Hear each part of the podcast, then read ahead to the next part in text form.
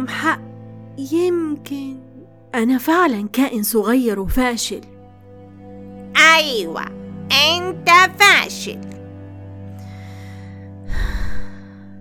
كانت عندي أحلام كبيرة أوي. أنا غلطت في إيه بس؟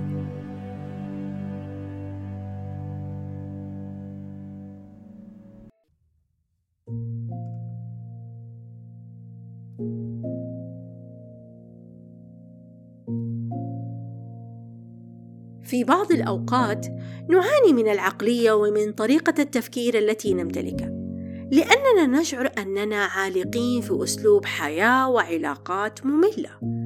لذلك نحن نكافح دائما لإيجاد طريقة تساعدنا على أن نمضي قدما إلى الأمام. ولأننا نملك أحلاما كبيرة نريد أن نحققها. ولكن نشعر أن هناك شيئا يعيقنا ويقف أمامنا يمنعنا من التقدم. وهذا يجعلنا نبذل قصارى جهدنا في الوصول إلى ما نريد. والتخلص من هذه العوائق والخروج من هذه الحالة بامتلاك عقلية إيجابية. لذلك يا أصدقائي سأذكر لكم في هذه الحلقة من حلقات بودكاست بلورة خمسة أسئلة من المحتمل أن تساعدنا على التحكم بأفكارنا واكتساب فهم أفضل لمشاعرنا وإدارة وقتنا بحكمة والتخلص من العوائق التي أمامنا والخروج من هذه الحالة التي نحن بها. فنستطيع أن نبني عقلية إيجابية والتي تعد أقوى سلاح يساعدنا في سعينا في تحقيق أحلامنا. إذا أردنا أن نتحكم بطريقة تفكيرنا يتطلب علينا أولاً أن نبدأ بإطلاق العنان للقوة الداخلية التي نمتلكها. وكل إنسان على وجه هذه الأرض يمتلك هذه القوة. وأيضا نتجنب الحديث الذاتي السلبي ونطرح بعض الأسئلة التي أعتقد أنها ستكون صعبة الإجابة عليها في البداية. ولكن الأمر يتطلب المجهود والصبر والعزيمة على البحث عن الإجابة الصحيحة.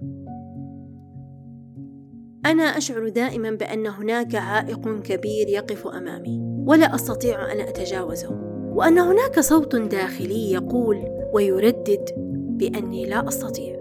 وليس لي حق في الوصول إلى ما أريد. فلقد أوقفني هذا الصوت الداخلي لفترة طويلة وأقنعني أني لست ذكية أو قوية أو حتى جيدة بما فيه الكفاية لفعل ما كنت أحاول القيام به. ولكني تعلمت في نهاية المطاف إسكات هذا الصوت الداخلي والتغلب عليه والسعي وراء أحلامي مهما كان العائق الذي يقف أمامي. في مرحلة من مراحل حياتنا تصبح المخاوف هي أكبر عائق تقف أمامنا تمنعنا من المضي قدما وتحقيق أحلامنا. وتجعلنا عالقين في تلك الأفكار الغريبة التي تؤثر علينا فتجعلنا أيضا لا نريد التغيير.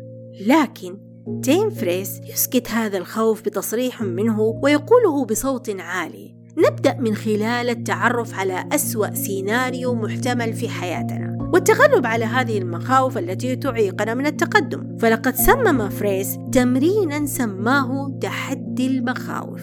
فعندما نواجه هذه المخاوف على الورق نتعلم كيف نواجهها. فيصبح من السهل علينا هزيمتها في الحياة الواقعية. وعندها نفهم وندرك أن الخوف يضغط علينا ويمنعنا من تحقيق أحلامنا.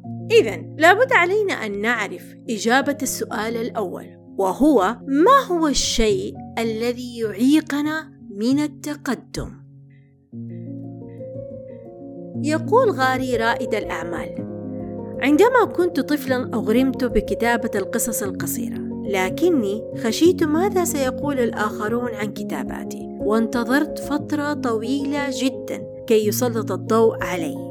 ولكني اكتشفت بعد هذه الفترة الطويلة أني لست بحاجة إلى إذن أحد للسعي وراء أحلامي بل علي أن أنفذ ما أريد وحسب. ومن قصة رائد الأعمال غاري يكون سؤالنا الثاني وهو ممن ننتظر الإذن لتحقيق أحلامنا؟ فإذا كنا نريد أن نفعل شيئا ما في هذه الحياة فلنتوقف حالا عن طلب الإذن من الآخرين ونتحرك فورا لتحقيق أحلامنا في هذه الحياة. فعندما ننجح في ذلك فهؤلاء سيظهرون كأنهم معجبين. لذلك لا ننتظر ولنبدأ فورا. أقوى سلاح على وجه الأرض هو روح الإنسان. فإذا كنا نريد أن نتطور وننمو ونتخلص من العوائق التي أمامنا ونخرج من الحالة التي تمنعنا من التقدم ونشعر فيها بأننا في نفس المكان لا نتحرك خطوة واحدة إلى الأمام. فنحن بحاجة إلى أن نسأل أنفسنا السؤال الثالث وهو ما الذي يحفزني ويشجعني لكي أتقدم؟ فالإجابة على هذا السؤال أقرب إلى أهدافنا وتساعدنا على التحكم بطريقة تفكيرنا. وهذا ما فعله ستيف جونز فقد حدد الأمور التي تحفزه على التقدم فقد كان مهووسا بالتصميم. فبدأ هذا الهوس عندما كان طفلا صغيرا. وأحب فكرة التصميم البسيطة والأنيقة والمميزة. وحينما كان يواجه مشكلة معينة ويشعر أنه عالق في مكانه وغير قادر على المضي قدما يسأل نفسه هذا السؤال ما هو الشيء الذي يستهويني؟ فكانت الإجابة دائما تصميم المنتجات البسيطة. اذا اكتشاف الأمور التي تستهوينا. وتجدد الحافز لدينا. ستشجعنا على التقدم وعدم البقاء في مكاننا. فنتخلص من العوائق التي أمامنا. فلا بد أن نبني عقلية البحث عن الأمور المحفزة.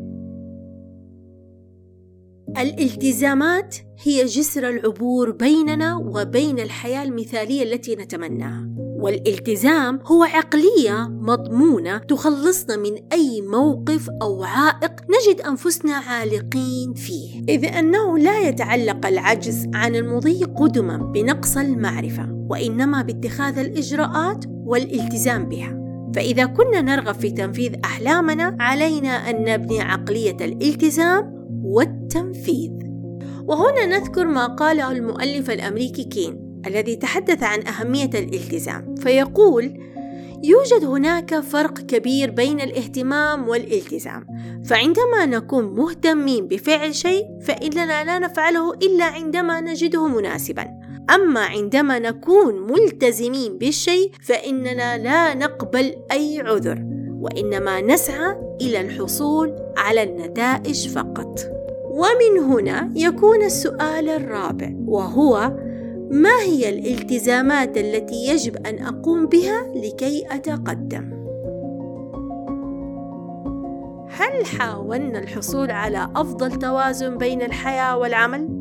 هل حاولنا إطلاق مشروعنا الأول مهما كانت العقبات التي تواجهنا؟ هل حاولنا إدارة مشاعرنا جيدا؟ هل حاولنا بناء علاقات أفضل مع الطرف الآخر؟ اذا ومن هنا يكون السؤال الخامس الذي يطرح نفسه إجباريا وهو ما التغيير الذي نسعى إليه لكي نستطيع أن نتقدم؟ بمجرد وضوح الهدف المطلوب يصبح من السهل علينا التخلص من العوائق التي تقف أمامنا. ونخرج من الحالة التي نحن عليها إلى حالة تغيير طريقة تفكيرنا. فنكون واضحين بشأن أهدافنا ونستطيع أن نسعى إلى التغيير الذي نريده. وهذا ما اكتشفته عندما قرأت قصة الطبيب روجر سبنستر. فعندما كان روجر سبنسر يبلغ من العمر 25 عاما في عام 1954 وكان حينها طالب طب في مستشفى سانت ماري في لندن وكان صريحا بشأن الركض لمسافة ميل في أقل من أربع دقائق. فابتكر نظاما تدريبيا جديدا وبدأ الجري بمفرده مرارا ولفترات صعبة. وقد وصفته الصحافة البريطانية في ذلك الوقت بالذئب الوحيد. واقترحت أنه يحتاج إلى تغيير نظامه الغذائي إذا كان جادا بشأن المنافسة. بالمقابل كان سبنستر يقضي ساعات طويلة في تخيل نفسه وهو يعبر خط النهاية في أقل من أربع دقائق. وبهذه الطريقة التي كان يفكر بها سبنسر حول هدفه المستحيل إلى أريد أن أكون أول من يحقق ذلك. فكان من المستحيل في ذلك الوقت القيام بذلك لأن جسده كان هزيلا جدا. ولكن سبنسر ركز على التدريب النفسي أكثر من التدريب البدني وبدأ التحكم بطريقة تفكيره. وقد ركض في 6 أيار عام 1954 مسافة ميل في أقل من أربع دقائق. ولكي نكون أكثر تحديدا أنه رقد في وقت ثلاث دقائق وتسعة وخمسون ثانية. ليصبح أول إنسان يفعل ذلك على الإطلاق. أصدقائي قصص الشخصيات التي ذكرتها لكم في هذه الحلقة. نجد أنهم أسكتوا الصوت الداخلي وتغلبوا عليه وأعطوا لأنفسهم الإذن بأنهم يكونوا أشخاصا عظماء وأدركوا أن لديهم حافز يدفعهم نحو الأمام وقطعوا على أنفسهم وعد بأن يكونوا أول إنسان يحقق هذا الهدف لأنهم كانوا واضحين جدا بشأن التغيير. إذا وجدنا أنفسنا عالقين وغير قادرين على التقدم يجب علينا أن نسأل أنفسنا هذه الخمسة الأسئلة وهي ما الذي يعيقنا على التقدم؟ ممن أنتظر الإذن لكي أتقدم ما الذي يحفزني ويشجعني ويدفعني إلى الأمام ما هو الالتزام الذي يجب أن أقوم به؟ ما هو التغيير الذي أسعى إليه؟ فبمجرد الإجابة عليها سندرك أننا أقوياء وأكثر قوة مما نظن لذا لابد أن نتوقف عن السماح للخوف والمجتمع والصوت الداخلي بإبطائنا فنحن نمتلك القوة الداخلية لمتابعة أحلامنا وتحقيق أهدافنا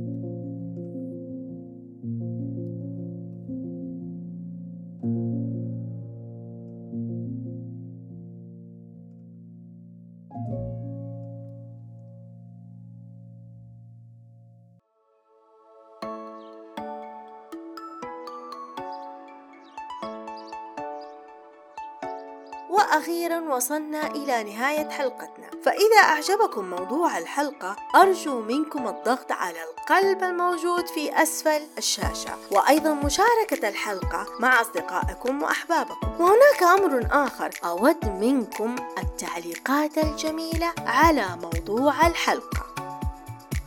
إذا يا أصدقائي شكرا لكم ولاستماعكم ومتابعتكم لحلقة بودكاست بلونة وإلى اللقاء في حلقة جديدة وموضوع جديد. معي أنا المدربة رانيا سابق.